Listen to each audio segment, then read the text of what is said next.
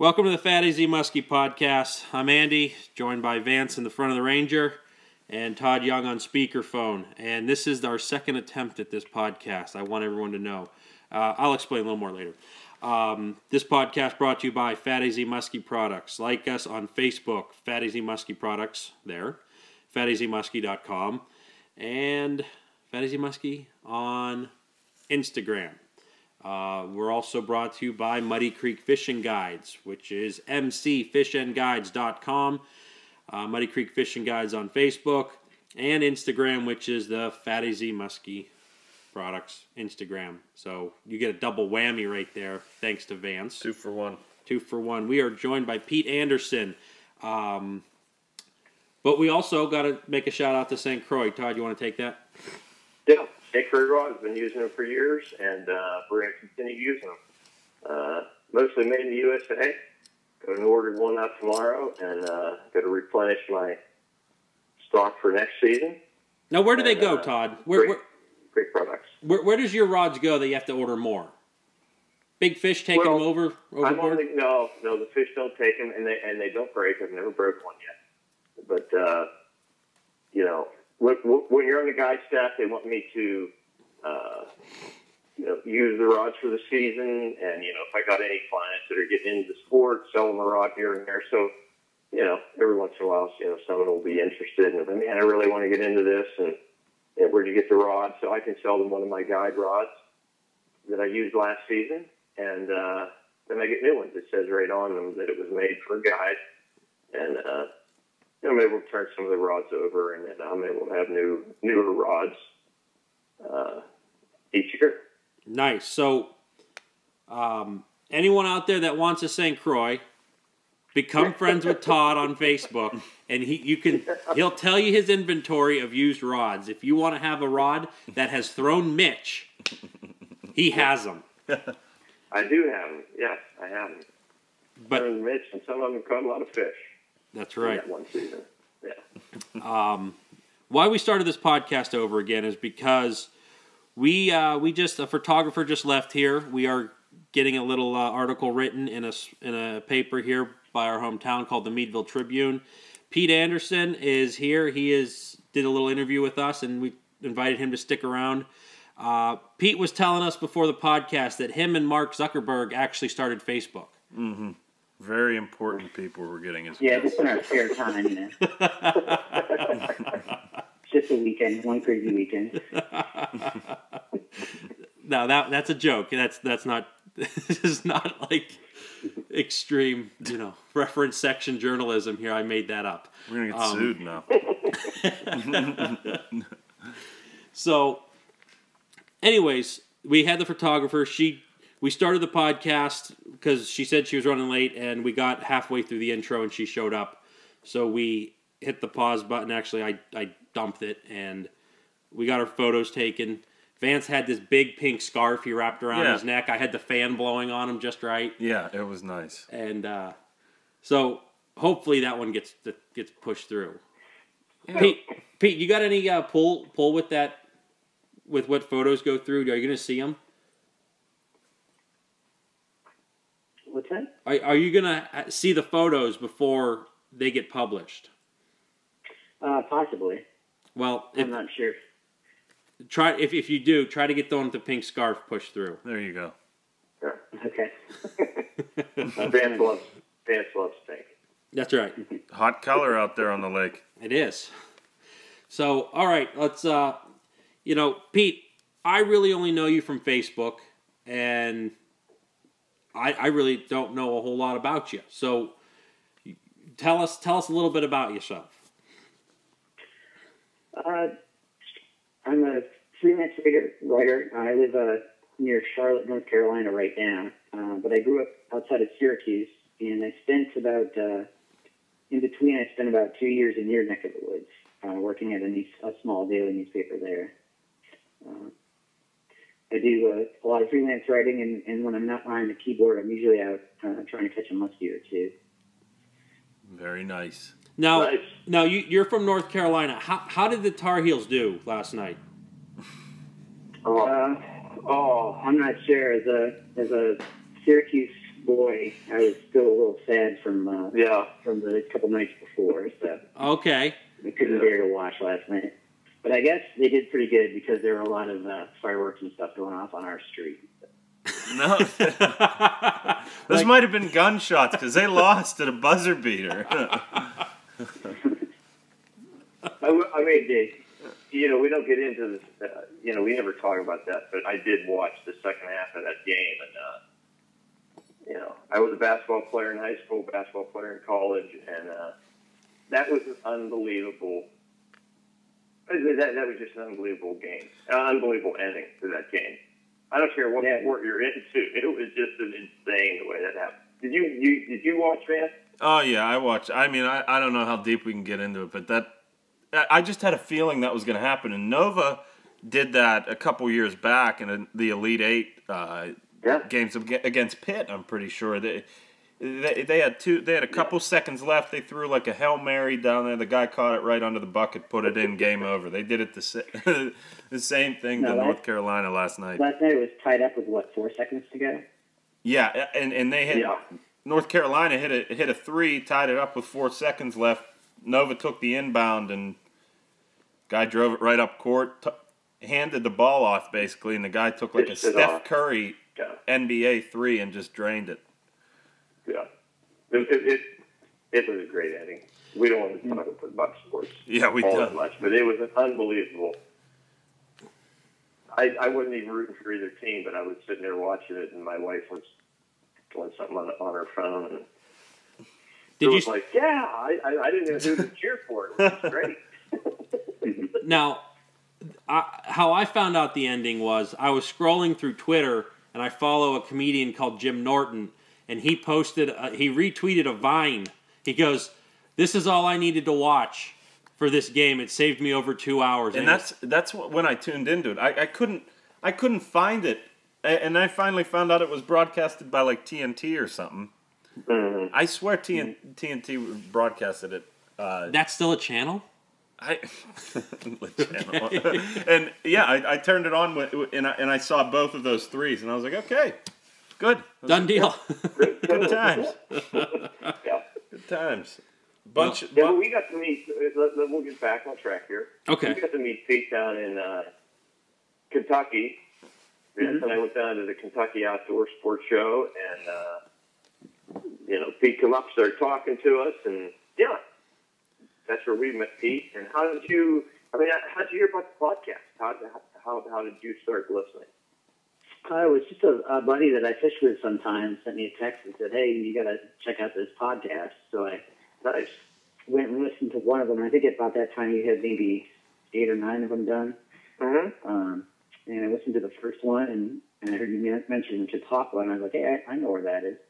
Mhm. And then you talked a little bit about a few of the other lakes in the area, and I then, well, I really know where that is. So I looked you up and, and realized that you were kind of in my old uh, stomping grounds. Yeah. So I did a little uh, a binge listening the next couple of days and got caught back up to everything. Um, Nice.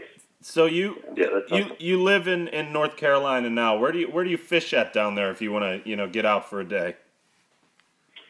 uh, I, I do a lot of bass fishing. I do a lot of uh, local and state and regional bass tournaments. So I'll, I spend a lot of time on uh, Lake Wylie and Lake Norman, which are right around Charlotte.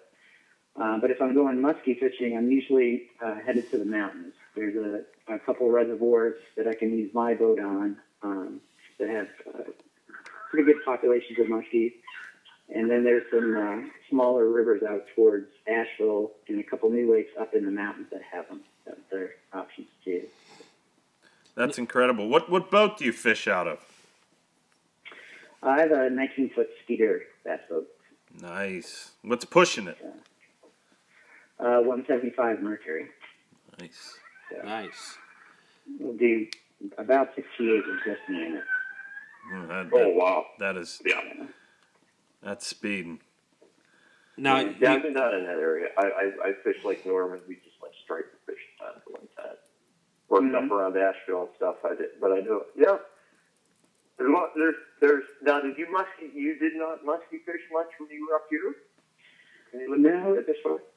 Uh, now, uh, well, growing up in Syracuse, I always kind of knew they were around. And, and growing up I was lucky that my dad would pile my brother and I in the truck, and he would take us fishing every weekend, both days. And we would, you know, all the Finger Lakes, Thousand Island, uh, all those lakes there. So we always kind of knew it was there, and we would make some some trips to Thousand Islands in the fall to do a little muskie fishing, but they all kind of deteriorated into bass fishing once we went a couple hours without catching. Yeah. them.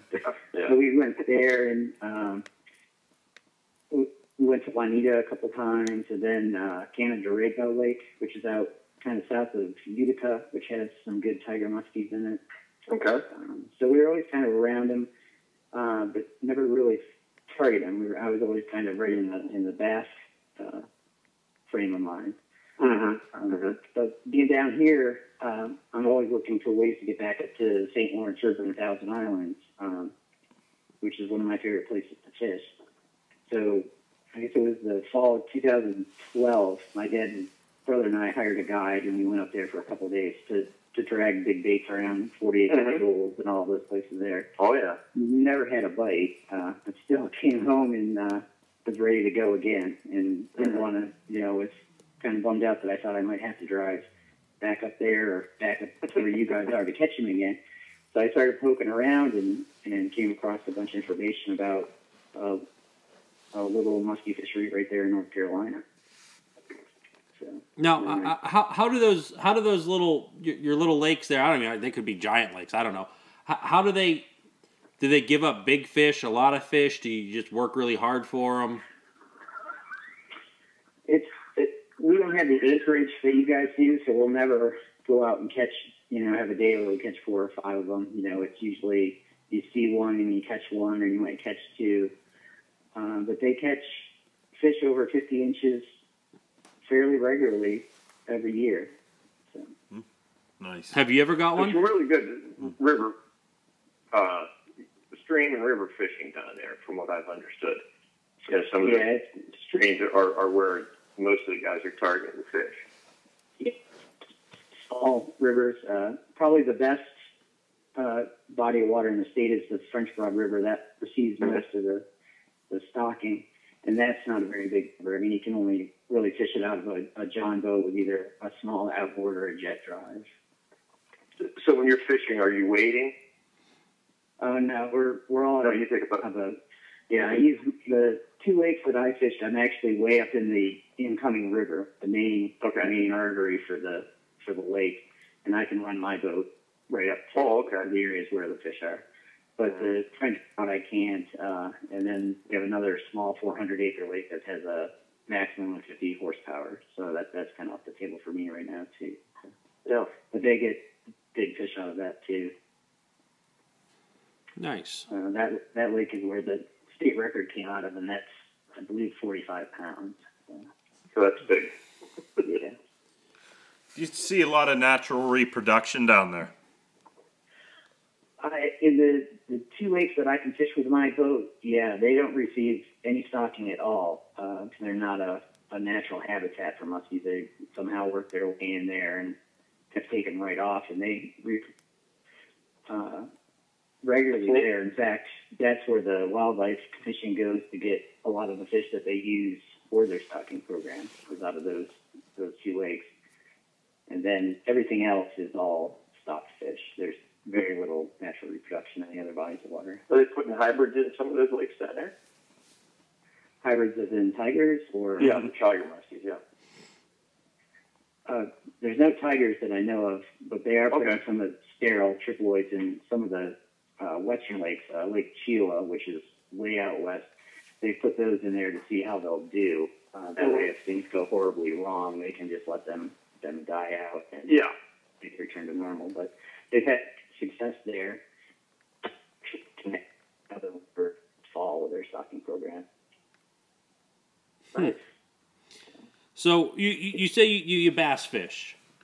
What what's your biggest bass? I, I gotta ask.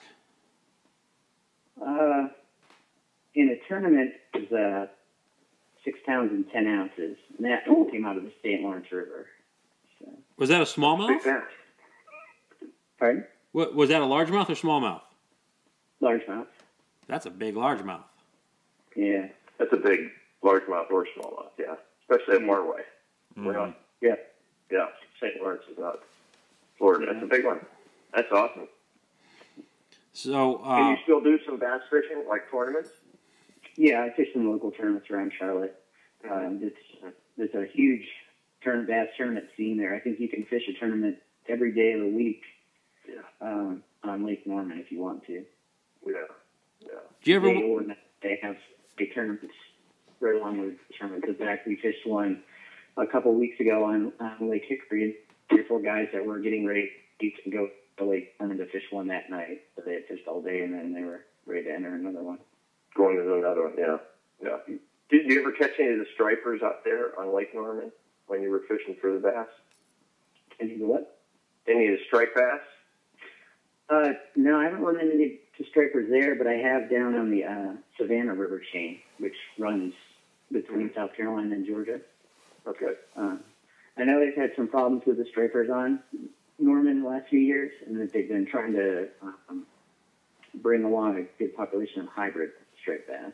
Oh, You know, okay. be a little more tolerable, tolerable of the uh, higher water temperatures. Okay. Okay.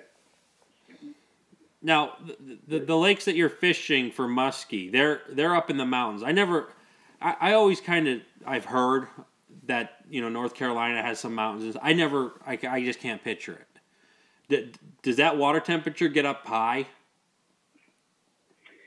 In the in the mountain lakes, it probably in the dead of summer you're looking at maybe low, maybe mid 80s. Okay, that's still pretty But, warm. You know, come down to Lake Norman and you're pushing 100 degrees. That's Uh, that's, Okay. that's very warm. So we kind of our off season is kind of uh, June, July, and August when the, those water temperatures get so high that it's you know it's dangerous to try to try to do a release. So we usually kind of back off during the summer and and let them be where they are. Yeah. They can tol- they can tolerate those temperatures. It's just that added stress of catching them is usually a little too much for them. Hundred degree water temperatures. Yeah, that's Mhm. that is a hot tub. I, you could probably find a nice stagnant pool and jump in and come out with a tail. There's just probably Yeah. so much stuff going on that stuff can grow. It's a breeding ground. Yeah. Well, there it, that time of year, I make sure I have a little bit of butter and lemon in my tackle box because most times the fish come out already poached. Nice. See them and have a little lunch there. Poached muskie, Yeah. Yeah. love it. That's that's crazy. So you, you- it probably eliminates, you know, because like when I heard mountains, I'm like, oh, that could be cool. I mean, I know that walleye probably can't go, you know, that far south, but if, if it was deep enough, you could probably hold some cold water species, but it probably just don't make it down there. Yeah, there's actually uh, in one of the lakes that I fish for muskie, and there's actually a, a pretty good population of walleye. Really? And then if yeah, and if you go a little bit farther west, um, west of Asheville, almost kind of just north of Georgia, way up in the mountains, there's a lot of deep reservoirs where they actually troll for trout with downriggers and the whole spoons and stuff like that. What kind of trout are they? I don't know, trout, trout. I guess. Trout, trout, like rainbow. That's that's cut- my kind of never guy. do it. I haven't. I love it. Trout, trout fishing for North Carolina. Uh, that's that's painful on that line, but there are a few lakes out there that they do the trolling for. I think they're browns and maybe rainbows, I guess. something like that.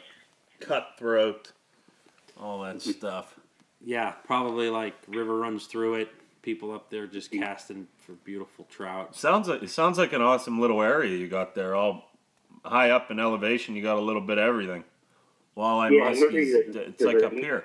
Yeah, North Carolina is a wonderful state. I mean, I always, in my travels, I've always thought if I was going to pick a state that I could just say, this is where I wish I would have grown up or whatever, North Carolina. Because if you live in the central part of North Carolina around Charlotte, like you, like, like you say, you can go up into the mountains and it's, it's beautiful up in there. mm, Up around Asheville and, and uh, Boone, Yep. Boone, North Carolina. Yeah, that, that area is it's great. And if you want to go to the beach, you just head the other way a few hours. yeah, yeah, pretty centrally located. Yes. Yeah. So you know you you were right around my little neck of the woods here. You know, probably an hour or so for me back road, so it's not that far. What what really made you want to move? I wanted to fish year round. I wanted to use my boat 12 months out of the year. Okay. And, and, and since I moved down here, I haven't put it away. It's it's been in the water every month for the last uh, 12 years. No kidding. That's incredible. So you mo- you moved for fishing as well. Pardon? You moved to fish. Yeah, yeah, definitely. Actually, my first uh, my first taste in North Carolina, I came down to do a little freelance work uh, when the Bassmaster Classic was in Charlotte on Lake Wylie in 2004, and that kind of sealed the deal. I don't I don't think it was three weeks later, and I was back on my way down for a, a job interview that worked out. So That's awesome. it kind of fell into place. Incredible. But I didn't realize the the muskie fishing I was giving up. So you you you hang around the the bass industry decently. Then you're you're in tune with those people. You, they always have great muskie stories. Do you have any any good muskie stories from uh, you know when you're out there you know fishing for bass? Do you, do you see them come up? Oh yeah, we would. Uh, you know, when we fished tournaments on Chautauqua, that was the, you know, that was the big almost worry for us. You know, they would they would come up. I remember the first time I was in the North Basin and throwing a big spinnerbait over grass bed, and as it was coming up to my feet, it just this four foot long submarine appeared, Mm. and I just froze. and then just as quick, there was a you know a boil about the size of the deck of the boat where that it left as it took off the direction. And I've I've had buddies there that you know I've gotten into tug of wars with muskies for you know smallmouth during tournaments. You know, like I need that, and the muskie's like, no, I want that for lunch. And uh, and uh, so I fished. I used to fish uh, Tionesta Lake a lot, which is not Mhm. far from you guys. No. And I had one there um, grab a crappie that I was reeling in, and that was that. That was a cool experience. It was like someone had uh, set off a camera flash under the water. There was such a big flash when he turned and ate it, and then I only had eight pound test, so we did a little bit of a tug of war. And I just kind of wanted to see him, but he, he finally let go of the the crappie, and it, it kind of came fluttering up, and it looked like it had taken a ride around a food processor. T- tell me you were crappie fishing for bait. You you were catching crappie for bait. yeah, Yeah. yeah, and chucking it back we up. use a lot of crappie colored lures down here. That's one of the better patterns. Oh yeah. And I probably just gave it to everybody. No, that's good. I, I don't know how many guys are listening in North Carolina that are going to target bass and muskies down there. yeah. Yeah, that's true. But you never know. I, you might have just blown up all your spots, and everyone's skipping Kentucky and Tennessee. They're coming right to NC.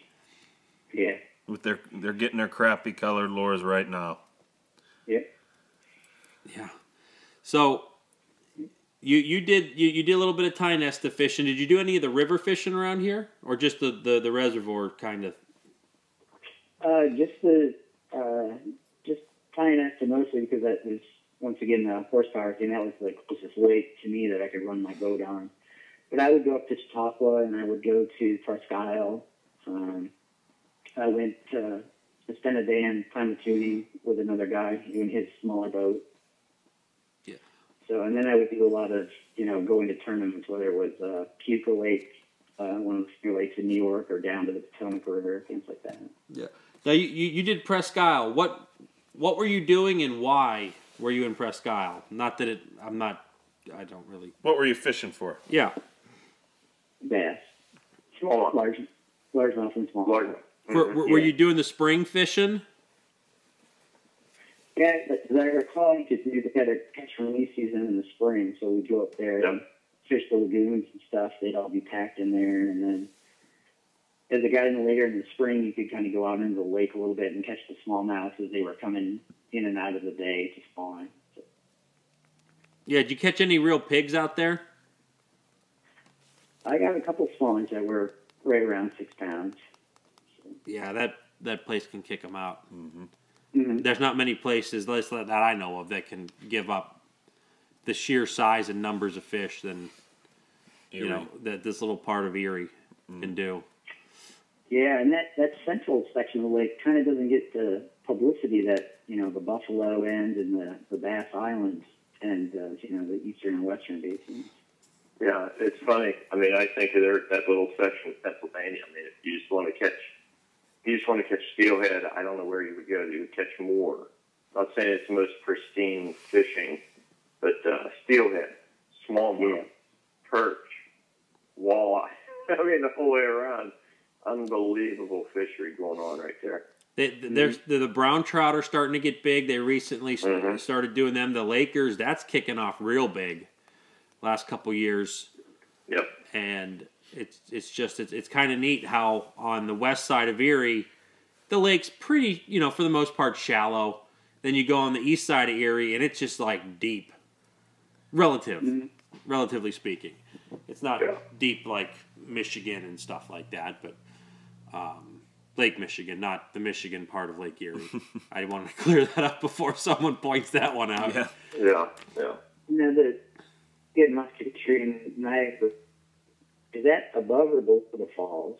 Is that on the Erie side or the Ontario side? I would think I, I should probably know my geography better, but isn't it right there at Buffalo at Niagara Falls, and then the Niagara River goes from the falls to Ontario? Could be. Yeah. Well, there's the upper and the lower, so I imagine it's probably both. okay. And I'm I'm going to be an idiot because I don't know it, and there's going to be someone yelling at their car, Yeah. listening listening to me be stupid. I think most of those guys are fishing the the lower Niagara Okay. because those fish are coming out of Lake Erie. You know, and they're heading up in well, then when that, that that fall run that they do. Okay. I think they're below the falls at that point. Okay. they're probably not I don't making it back up the falls, like that little They're not going spillway. to jump up that fall. They don't. Yeah. No, no. It's a one-way Well, trip as as long as you a barrel. Yeah. It's one of the eight wonders of the world for, for a reason, yeah. You know that They like are not going to jump that one. no, because I I see him try They fish above it, too. Mm-hmm. Yeah, Buffalo Harbor is very well was made popular, and I don't know if it's if it still is a popular destination, but um, that that one place in Wisconsin, I should know its name because I'm very unprofessional right now. Where there's that little like round spillway thing, and those muskies try to jump it, and it's only a couple feet. Yeah. That you ever watch the videos of that? Oh yeah. They try. You got to give them an A for effort. Oh, yeah. They make it. Some do. Some just aren't in shape. They just can't do it. you got to give them a hand.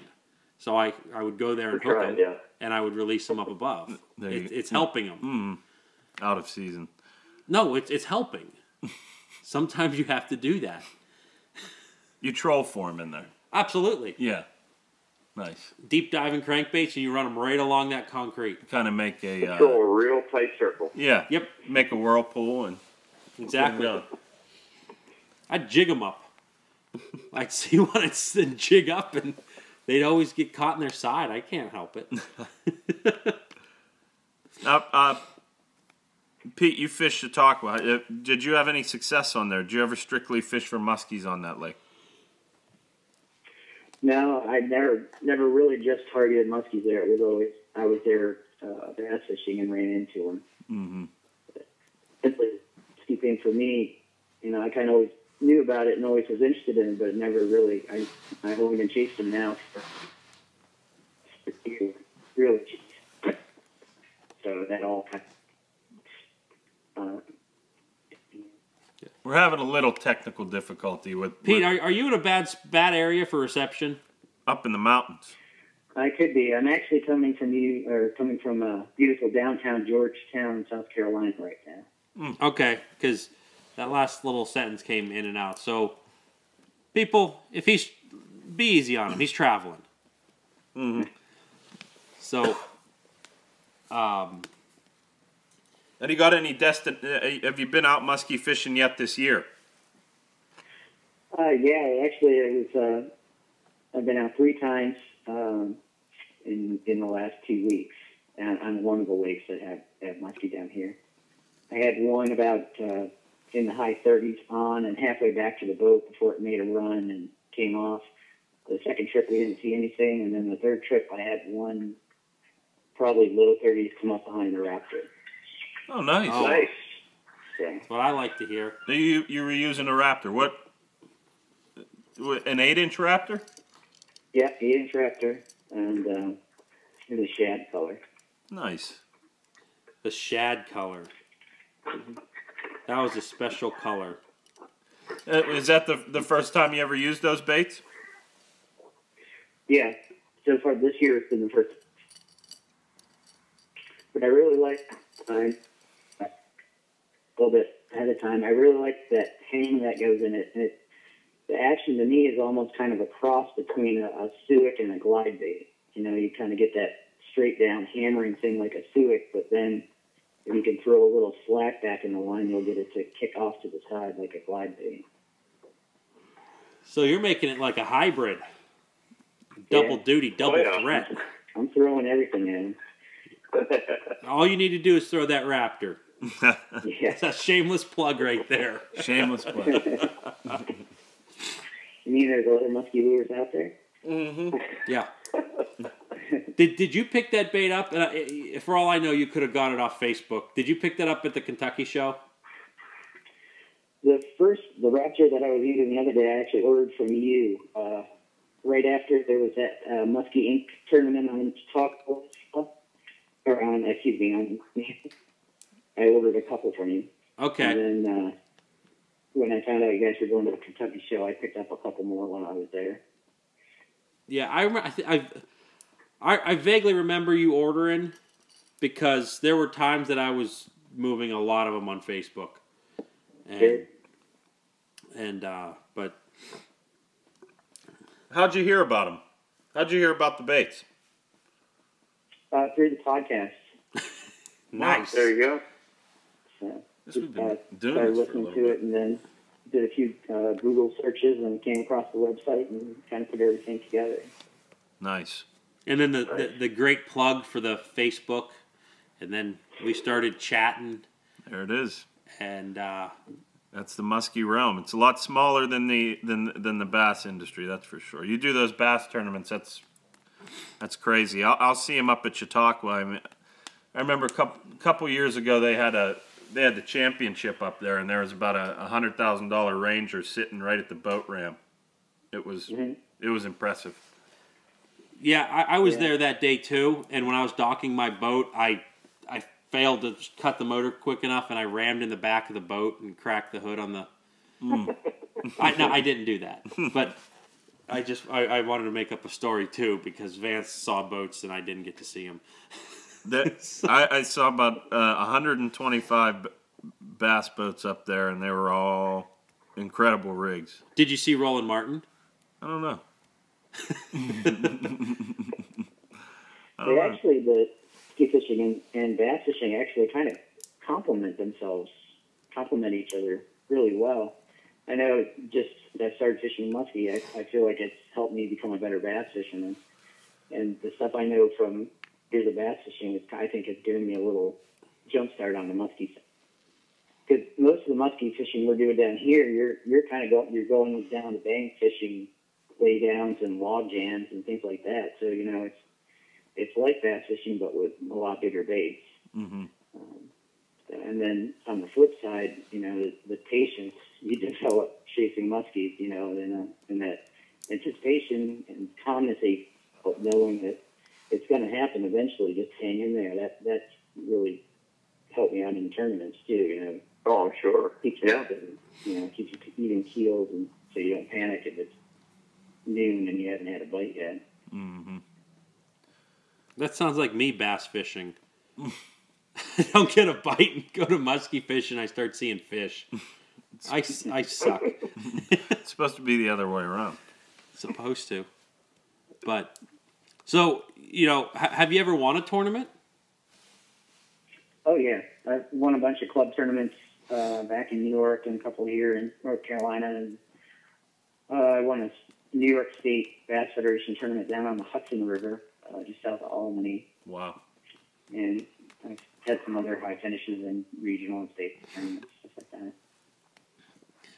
You know, That's I- cool. You have tons of opportunities in the bass fishing tournaments. There's not that many opportunities opportunities like that to do in the muskies, other than the local club tournaments. And, you know, you have the PMTT, and you live in Illinois, you have the, I think Yeah, they still I- have it, the IMTT and all that kind of stuff. But yeah, I know you guys have fit some of the muskie tournaments. How, how do they work? How do you score the fish? Is it does somebody Well, have to check it or? yeah, that's that's the way they always did it. You know, you just brought the fish up and uh, you, know, you called a judge boat, or you took the fish to a judge boat if it was big enough someplace. There's a lot of transport. You had a live well in there, but uh, PMTT this year is going all. Uh, you know, catch, photo, release. They're going to give it. You know, you have to have a digital camera.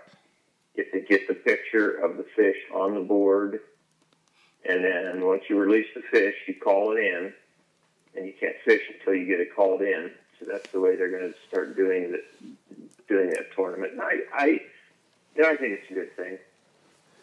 because you know, touch on how they used to do it. I mean, you and when when you and Dale used to do it when it when it first started, you took a live well out uh, that was big enough to to basically hold, hold a muskie, uh, Yeah. and and you would have to keep Yeah. it.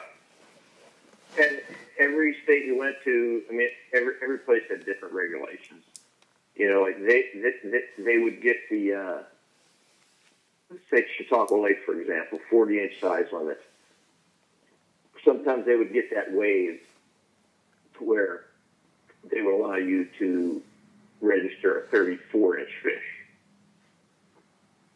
So at that point, you can't bring a 34 inch fish on board. You would just net it, call the judge.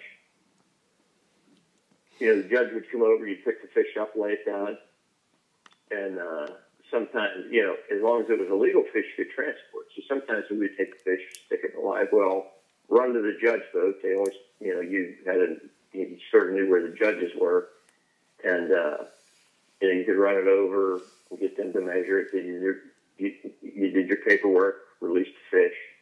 Uh, it's going to be a lot quicker now. You know, there were times that, that you were down for 20 minutes.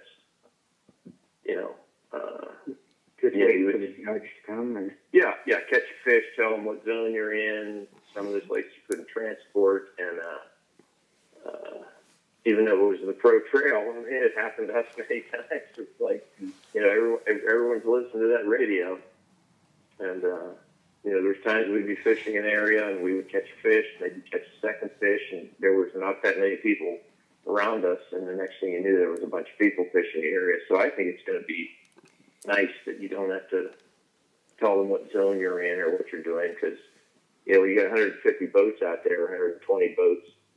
Uh, you know, struggling or not getting anything when they hear you call a couple times, they come your way. Oh yeah. Yeah.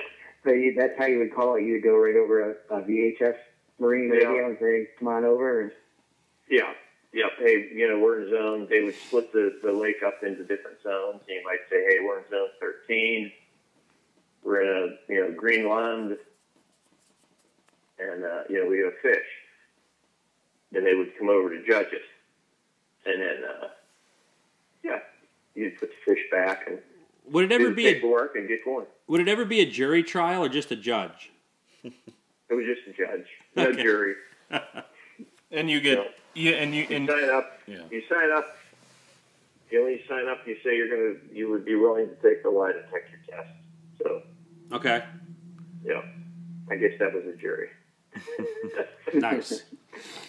I don't know if they ever did that, but thank goodness there was no executioner. Yeah.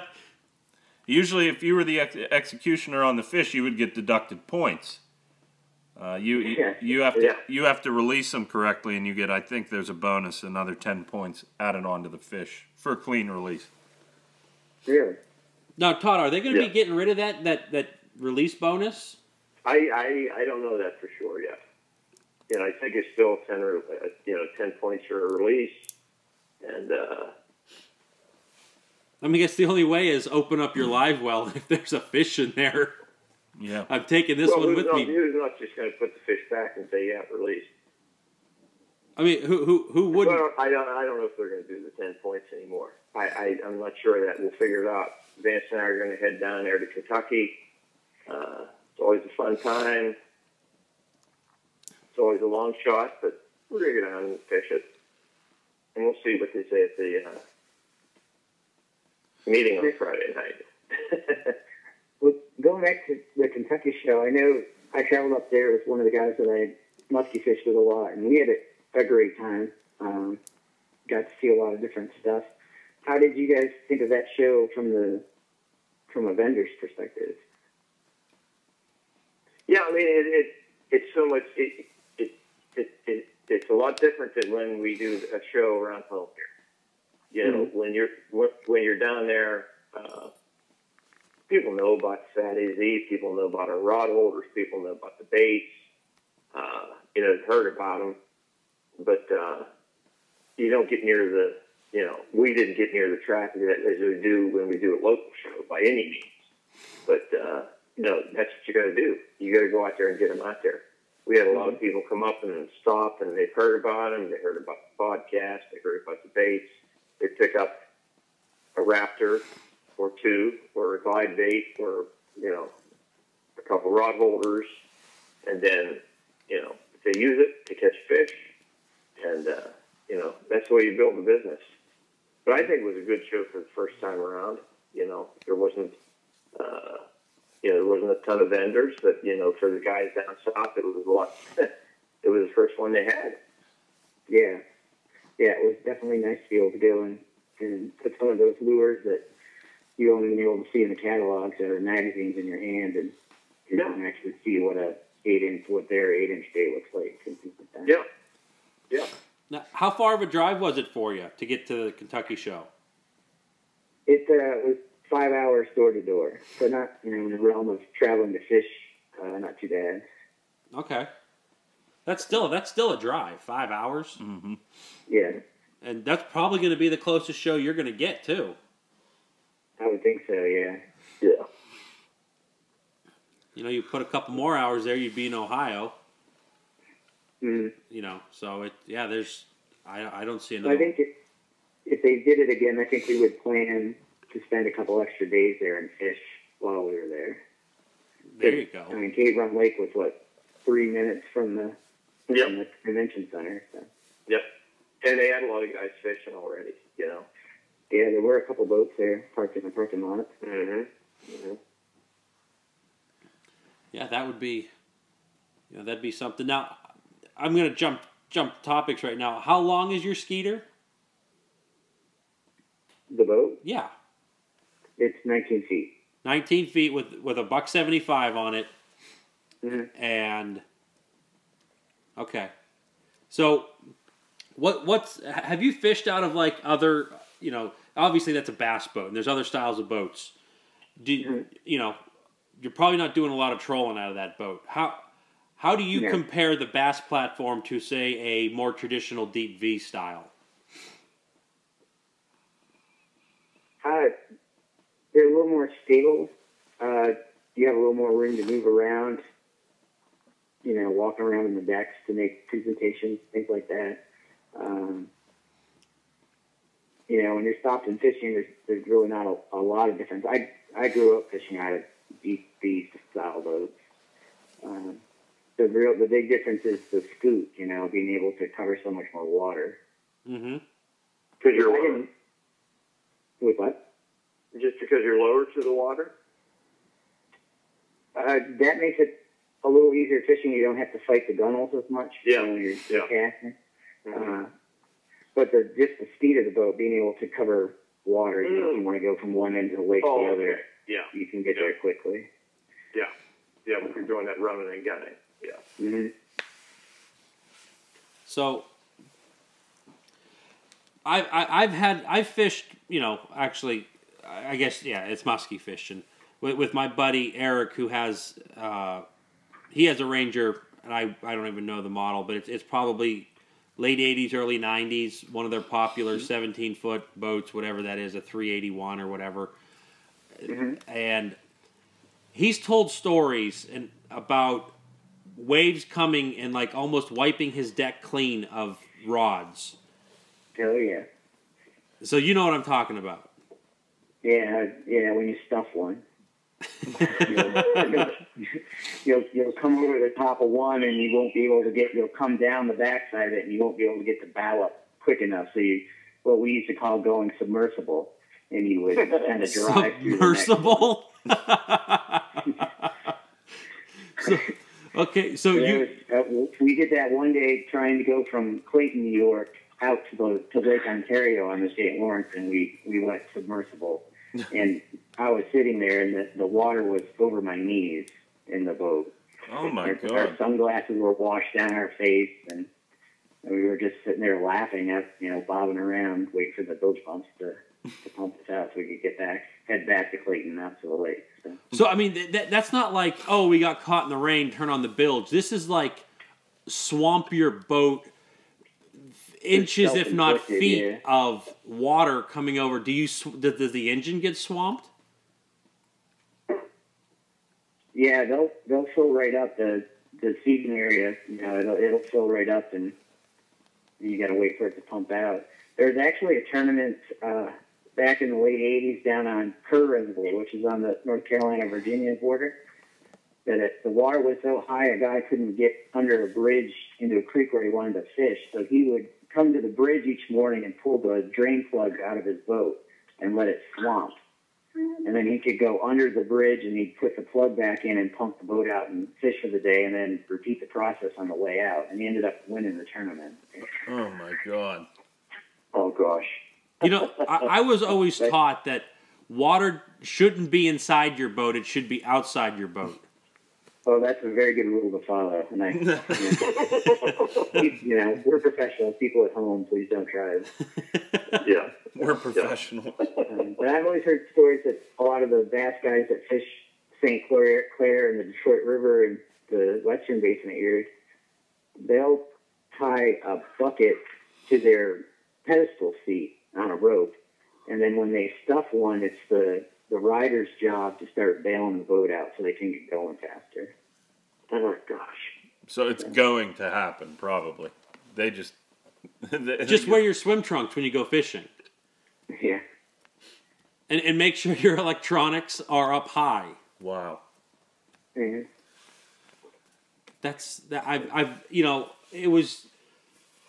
Eric has never told me about that, but he also fishes a lot of smaller water. What he was telling me was he was in Presque Isle, and like one of those like Coast Guard cutters came by and put off this huge wake, and it just kind of like he he hit the first one, and like you were saying, the second one came and just like about wiped all the rods off the deck because he was sitting there casting. yeah, it, it's quite a sight when you see the that big uh, tsunami coming over the trolling motor. Wow. I don't want to see that. How, how come? No. How come I, you know? I'm just Wh- when the when the when the conversation on all the muskie sites go to is a bass boat a good boat to fish for muskies and you know of course you know like but how come this never comes up going submersible Yeah. how come that never comes up I think that's an advantage. it is You can go dive submersible. dive Yeah. you can Exactly. why should you go over the waves when you can go through them Yeah. Unbelievable. it's a shorter walked right path through it. Yeah. It's a shorter path I mean, the the idea. I I see some of those those bass boats just burning across. You know, like a three foot chop.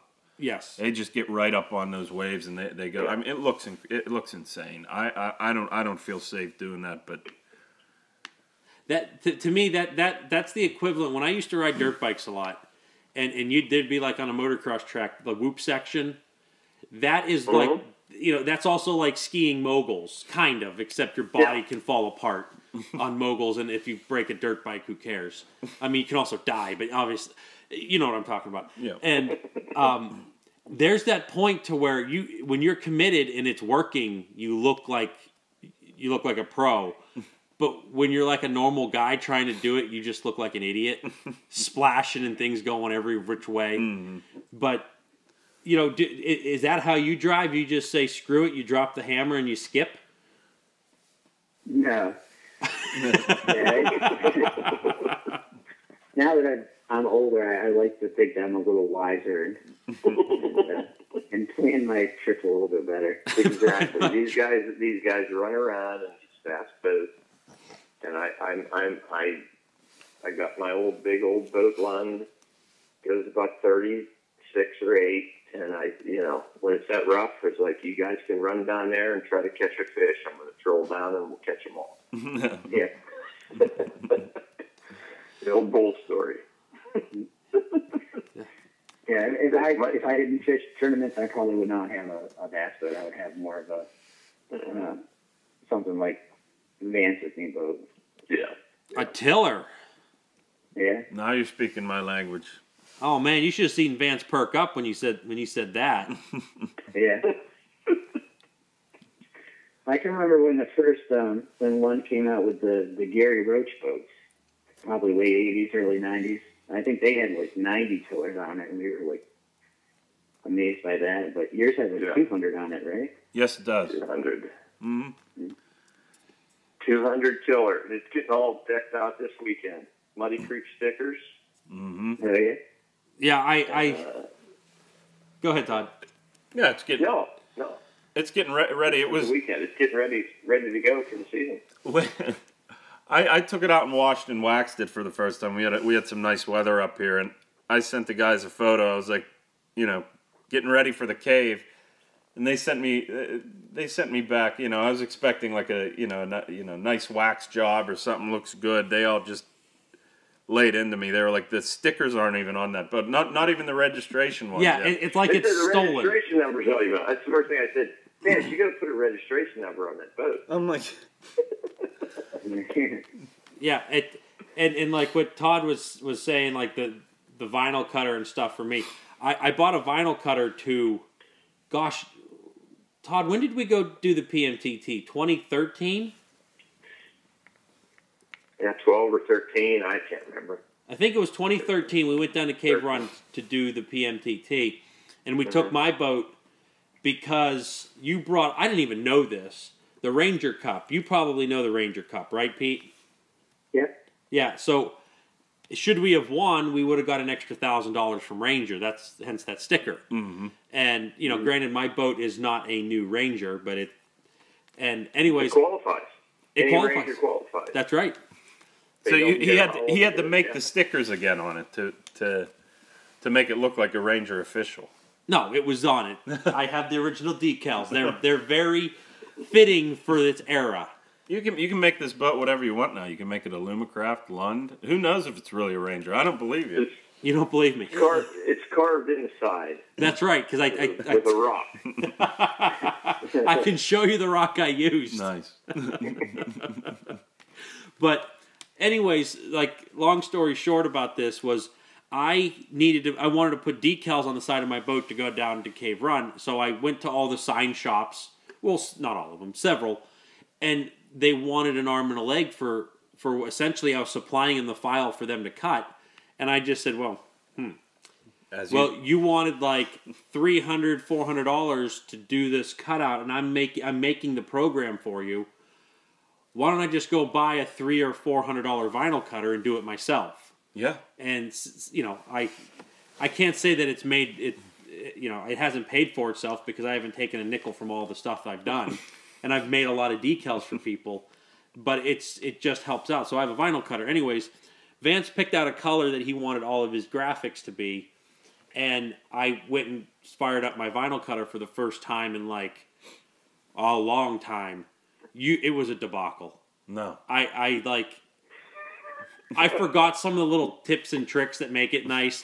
I was, I was having the vinyl cutter cuts decals over other decals because I'm like, oh crap. Well, here's eight foot of vinyl gone. Cut it off. Do it again, and I got to get my numbers made. they're right here. Okay. Everything. See how see how big this is? Yeah. I probably have 15 feet of vinyl right here, There you go. And there's probably it only needed like eight feet, but I, I'm not going to get into the. Uh, The plus side of having your own vinyl cutter, or Andy and us having our own vinyl cutter, is I'm standing right now looking at my golf cart that I'll be taking back up to my campground. It says Fat AZ Muskie Products Yeah. on my golf cart. I got it on the jet ski. I got it on the boat. It's going to say Muddy Creek on the boat, jet ski. Yeah. That is So- a perk. That is a perk. And, and the golf cart, Todd, how much golfing do you do? I never golfed in my life. Oh, I just ride it around. And for mo- mobile advertisement. Okay. You're allowed to buy them when you hit 45 years old, so you guys can't get one for a while. Yeah. I can't get one for a while. You already have one, Andy. Actually, I, my parents have one that I borrowed for a summer, but it's it's not here anymore. But When hit 45, you're allowed to ride around a golf cart. is that true, Can you Pete? use it at the mini golf course too? Yeah. That would be awesome. I'd be I'd be up to the putt putt, yeah. I'd be driving through that windmill. I use it all the time around here. I go feed the deer. I drive it out back, feed the deer. I'm going to miss it when I pick it up if I can. yeah. Utility vehicle. Utility vehicle. It's my little ATV. I don't have a four wheeler, so I have a golf cart. Awesome. You know, speaking of those those bass tournaments, and I'm I'm gonna touch, I'm gonna go back here for, for a second. It- you know, we were talking about the, the the catch and release and how they score for these musky musky ones. Those those bass tournaments, you guys take take the fish in, and there's you know a weigh in and whatnot. So you put them in your live well, and I always when I'm out there fishing and I see those tournaments and everybody's zooming by at 100 miles an hour and whatnot, just like out of a rocket, I'll be I'll be like you know concentrating. I'll be looking at my my graph and I'm looking at the weed edge and stuff, and I'm looking down and I'm fishing and it's all silent. And then all of a sudden, a rocket ship just like appears out of nowhere, shoots out of the hole, mm-hmm. is almost at like 90 degrees, comes up on plane, and boom is to the next spot before you could blink an eye. And I always think about those fish in, Yeah. in in the live well. sloshing around. They have to go in the live well. They come out of out of a hole at like hundred miles an hour, skip across the waves, go into a weigh-in. They pull them out. They're holding them. They got X's on their eyes, and then they throw them back in. It's on their I'm like, look at these fish. I was like, uh, I'm like, what happens after those one, those ones? But I know that they put them in bags and then they, they throw them back and and whatnot. And I actually I, I timed that up sometimes. Uh, uh, We were going bass fishing. Uh, we'd always go go to the weigh-in spots and, and fish there the night after that, and we'd always have really good success. Nice. Yeah, so they, it's working. Catch and release works. I uh yeah I well, the only thing I can really do with bass bass tournament stories was when my uh, my wife worked at Gander Mountain years and years ago. They s- they were a sponsor for a, a little bass tournament on Presque Isle, and all these people bringing in the weigh-in. We we, we kind of sat there and they just had a little Gander Mountain thing set up, and I said, "Ah, sure, I'll sit there." She wanted to see the fish. Well, they're bringing all these smallmouths in, and like when when they're weighing them and stuff like that, there's like a team of people there with syringes pulling the air out of their bladders, and there's like a PVC like slide, water slide that they're just like pull the air out of the bladders and they just shoot them down like they like back the in. thing at the bank. Wow. That that when you drive Yeah. up to the bank, uh, to the Just- teller. Yeah. only it goes down and it goes plunk and there's like some of these fish are dying and there's just these little kids at the dock they must they must just know this they're handing them these dead smallmouths because they just brought them up out of 40 feet of water and and they're just giving them. and those kids are running home to mommy mm-hmm. and they're you know i don't know it's probably june july those fish probably aren't that good tasting anyway No. but they're bringing home you know 10 pounds of smallmouth Yeah. Yeah, that's- Yeah, that that fizzing, that's what they were doing when they were releasing the air out of the bladder. That's a that's kind of a big movement, is the fish care movement, at least on the bass side. They're um, big proponents of that. I know when they when they fish deeper lakes when they make their kind of their northern swings during the summer and stuff.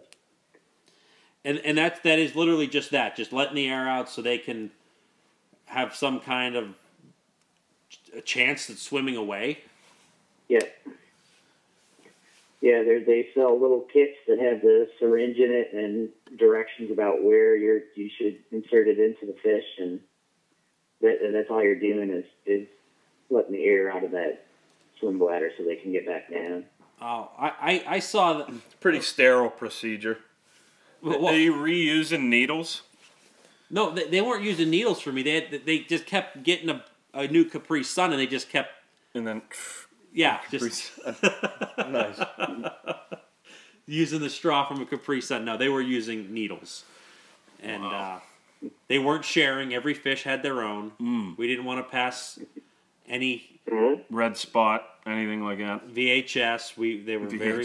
VHS. That was the big thing. Not not cassette, not the, the movies, the old time movies. Anything to get him swimming again. Yeah, but yeah, that that was something that you know I it was a memory I forgot about until you kind of started talking about the bass tournaments, and that's the only thing I could really. Yeah, I, I always would. I'm like seeing it. They're, they're just zooming, and I'm like, holy, that guy must be doing 70 mile an hour. Yeah. There's Fisher in that live well right now. Does, does- does your Skeeter have a jack plate on it? It does not now. Okay. If it did, I was going to ask you how, how you liked it, if you had it before and after, and what you thought. But Nope. nope. Not on this one. The only thing I know about jack plates is make sure you keep the bolts on the side tight because they like to loosen up. Yeah, and you don't want to run away into bad thing. Yeah. So, um, do you know we, we're hitting the hour mark right now? Do you have any good muskie stories you want to share with us? We we generally ask. Yeah, when guests. was when was your first muskie? Uh, first one I caught was uh, fall 2013 on the lake here in North Carolina. It was it was just a little one. It was only 42 inches, but uh, That's not a up little and hit one. A big spinnerbait about halfway back to the boat. Now, were were you purposely fishing for him, or were you bass fishing? Purposely fishing for it. That was I think that may be the first trip that I ever went out purposely trying to catch one. That's usually how it happens. Yeah. Is you know I'm gonna go fish for him, and then you go and you you have you know instant success, or fairly, and that's usually how when people start getting the bug mm-hmm. is, and then you might go for a couple years and not catch. I mean, I've I've heard those stories. People, I'm going on 12 years without catching one. I'm like, well, maybe you should try something else. Yeah. Yeah. But okay, so you it, you you got one. It was it, 42 in my book is not a small fish. That's a really nice fish. Oh, thank you. It's a nice casting fish for sure. A Eh. good starter fish, I guess. A starter Hell fish. yeah. As you start seeing those other ones, you're like, damn it, they're they're not all this big.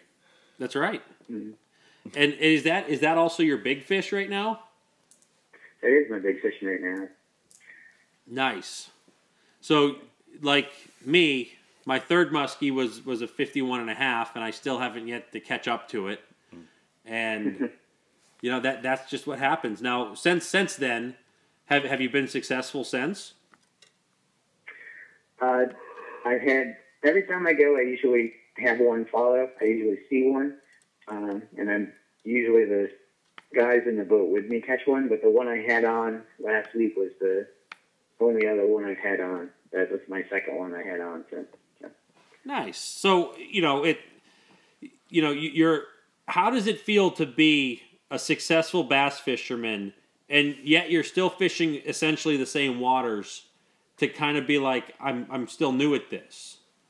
D- Is it something that you're like gravitating towards, or is it like, geez, I should just go to what I'm familiar with? gravitating towards the musky side of things, or Yeah, is that something that you're like, oh, this is a new challenge for me? I'm I'm, I'm well well versed in the bass field, you know. Is or are you saying I'm just going to stay after the bass? No, it's, it's a uh, like I said before. It's it's a good complement to the bass fishing, and, and what I really like about the is just the challenge, and you know, knowing that it can happen pretty much at any time. You know, it's, um, usually your dreams are crushed at the end of the day.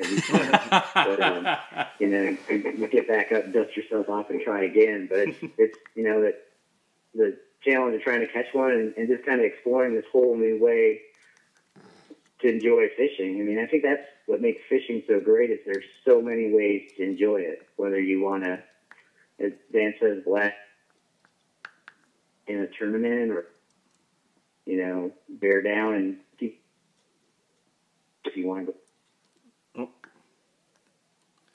river Oh, for trout. yeah. No, we, we, we lost. So great.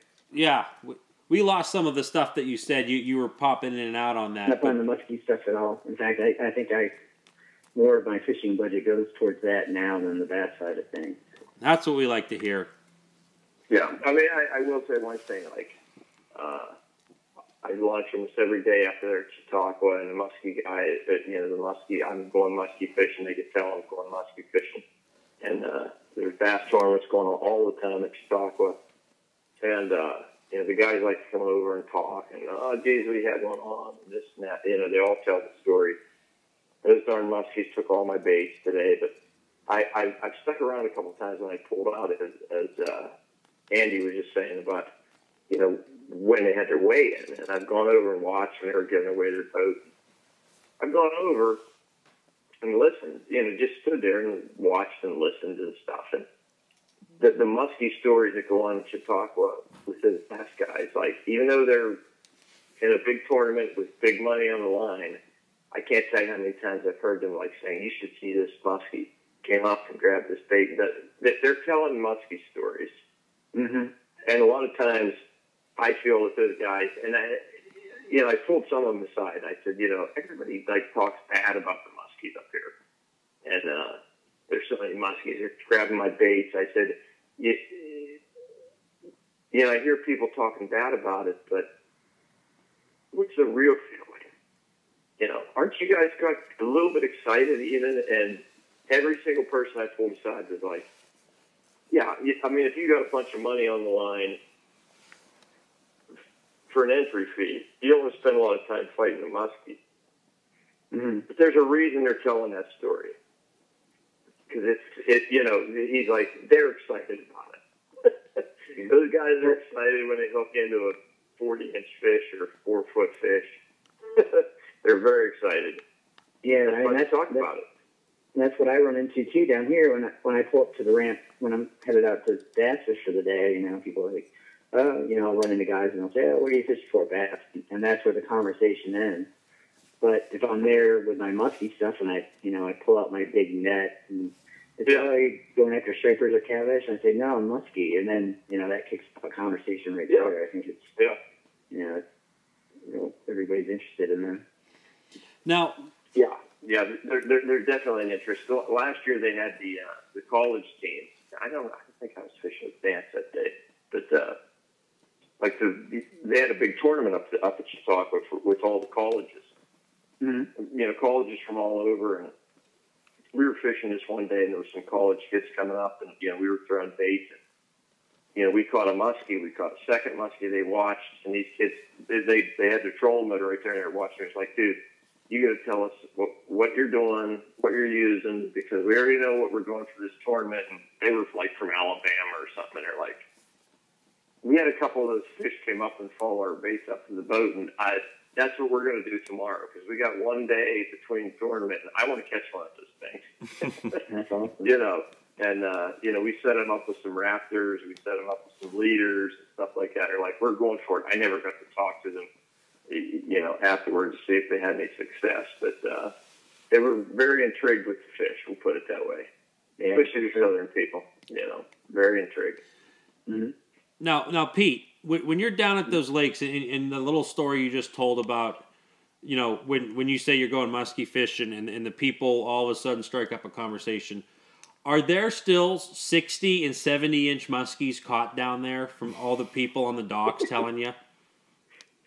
No, they only catch 80 and 90 inch ones here. Oh, nice. I didn't realize they were that big down So, there. so they don't bother with the 60 and 70 inches. Yeah, they don't bother with the six footers. Yeah, No, you you get stories about how they you know they caught one so many years ago and they they can still remember every bit about it and you know and, or they said I've I've I've you know heard they're here but I've never seen them. Do you really catch them? And you know, is your lure really that big? And Yeah. No, it's a hologram. yeah. yeah, That's funny. Yeah. I, I once had a guy, and this was on a small little local lake. You probably heard of it, LeBoeuf. mm-hmm. Um, they were bank fishing over there by the bar, and um, the person, and it, this has nothing to do with musky fishing, except that I was musky fishing. The person on the bank said, "You should have been here yesterday. So and so caught a 38 inch crappie right where you're at." A 38 inch crappie. 38 inch crappie. And I'm not making this one up. I said, no kidding. And I'm like, man, that's like, that's, that's so much more exaggerated than even a 72 inch muskie. Yeah. Mhm. Was that the, the crappy king that said that? You know, cousin to the muskie king? Um, it could Yeah, be. Probably, if not, the musky gang. they were definitely on the same drugs. I, I, I'm not one to judge, but where they were at and where, like, next to the bar, if, if you if you know anything, that was not a that was not a castle for a king. I can tell you that. It was. Incredible. Yes, have you run into the musky king lately? I haven't seen him, but I haven't been out much Yeah. since. You know, I'm laying low. You know where to Yeah. find them. Mm, You should go in and just hold up like six fingers. haven't. That- those those are fighting fingers. Those are fighting gestures. He'll probably give you two right back. Yeah. I'm laying low. That's. I, I'm gonna. Maybe we'll go and visit him. Mm. We'll go visit him this summer. Yeah, we'll. We'll do an annual steelhead trip next spring, or mhm. next winter, rather. I know where we'll start. All those, Mhm. all those, all those spots. I know. I'm, we're gonna go right back to where the 160 inch buck was shot. hmm That's where we're. Maybe there'll be more beaver bodies. More carcasses. Nice. So Sounds like quite an adventure. hmm it was. It was an adventure. Yeah. It was great. It didn't need to be. It should have been just catching steelhead, but the ice had other. And the rising water, and I was Yeah, playing. the ice and the rising water had other plans. I was playing, and Vance was making sand castles with his reel. hmm Tying up a, a float the wrong way. I can pull it off when I take people musky fishing. I just can't pull it off when you take people on other excursions. Todd, Vance was playing. Vance was playing in the sand. That came with the trip. I, I did what you know. It Andy was was fun. making. Andy Rivers. was making new rivers. Uh, playing cowboy. yeah, these guys are just playing. I, I felt like it was I was- a bunch of kids. Waiting for you to hand the rod off. Do for a, like, do you have to bring your own sand bucket, or do you provide them? Yeah, I, I, I will take a sand bucket if you want to do a steelhead trip with Muddy Creek Fishing Guide. Uh, sand castle material. but bring your own beach ball. And just sign a waiver. Sign a waiver. The guys are all serious musky guys, and you take them steelhead fishing, and they're playing in the sand. Andy's fishing in a So it's fun. You stream, gotta have a fun. stream outlet that he made That's right. by But- kicking his boot, Hey, trying to get us, trying to get me to die because I'm actually trying to catch one of these things. yeah, but give me some credit. Twenty minutes later, you could have taken a kayak down that little river that I started. You could have, you could have, and all you did was kick your heel two times. Yeah, I it. diverted a little bit, and it just it, it I didn't realize the impact. you know, kind of like that little thing that says a hurricane starts with like a butterfly beating its wings in Africa and kicks up a little thing of dust. Oh yeah. Vance was Vance was Vance was the funniest.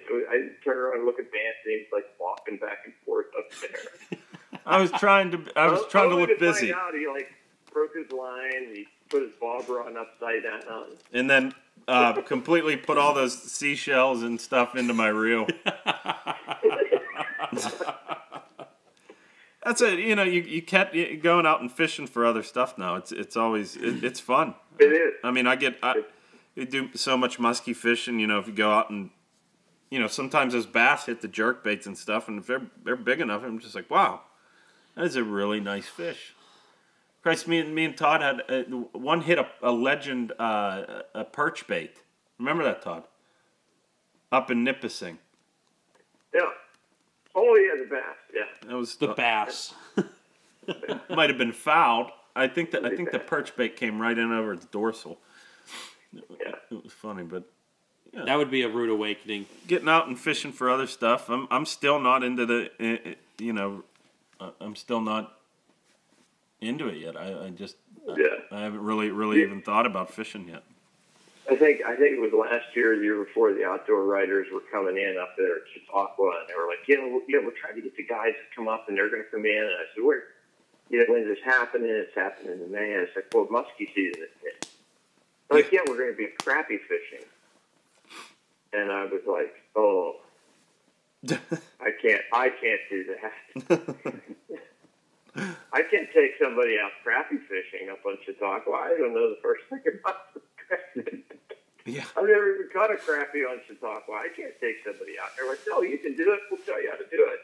no, I, I'm not. I'm not coming. I'm not doing it. I'll Huh. take a muskie fishing, but uh, those crappies are harder than you know. We've got thousand muskies up there. I never even caught a crappie. I don't even know where the hell they live. I have not caught a fish other than a muskie in Chautauqua. Really? In Chautauqua. Yeah. Well, that's Really? you know. I'm I'm thinking back. I mean, now I haven't been fishing it for years and years. I've done it for probably what, Todd, four years, mhm. and I might have done maybe what, fifteen trips or so. Yeah. in those maybe more 15 to 20 i have not caught any other species of fish now i'm, I'm thinking even in new york i have caught a salmon when i was younger but that's the only that's it one salmon and a bunch of muskies Those are bonuses. They're all bonuses. We're gonna get out do a little walleye fishing early, get our feet wet.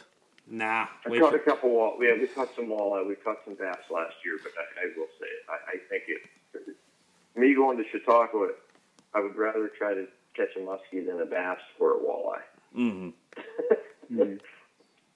But nice well pete you got any more stories No, I think I'm fresh out. you're fresh out. How out about how about any any destination trips this year for muskie fishing for you? Uh, not that are scheduled right now. Yeah. Hitting the the local lakes, trying to get that going. okay Nice. all right well do you have any plugs you want to get out Uh, I guess the Meadville Tribune, so I can read your article, but that's it. Nice. I should have I should have asked you early on. I'm like I never asked you for plugs. Meadville Tribune. Is there any other writing that you want people to to read of yours? Uh, they, I usually write a couple things a month for uh, bassresource.com, and uh, I'm in Bass Angler Magazine usually each issue, um, and then uh, uh, usually Musky Hunter. Uh, everyone that once in a while will have one in there. Really? How come you didn't? How come we didn't figure that out earlier? yeah. Yeah, I've had three in there over the past year. A couple of them were just on uh, some muskie studies that they were doing in North Carolina, and then there was one uh, feature article about uh, fishing the smaller rivers down here.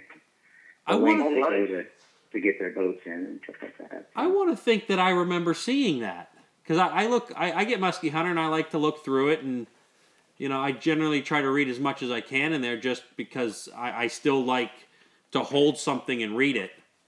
I do so much reading of stuff Mhm. on forums and stuff. I really enjoy looking at a magazine and, and just having the physical copy there. I'm going to try to find that because I, I remember that- something. About a year ago, and there they had a whole issue that was uh, dedicated to river fishing. It was in that one. Okay, cool. Nice.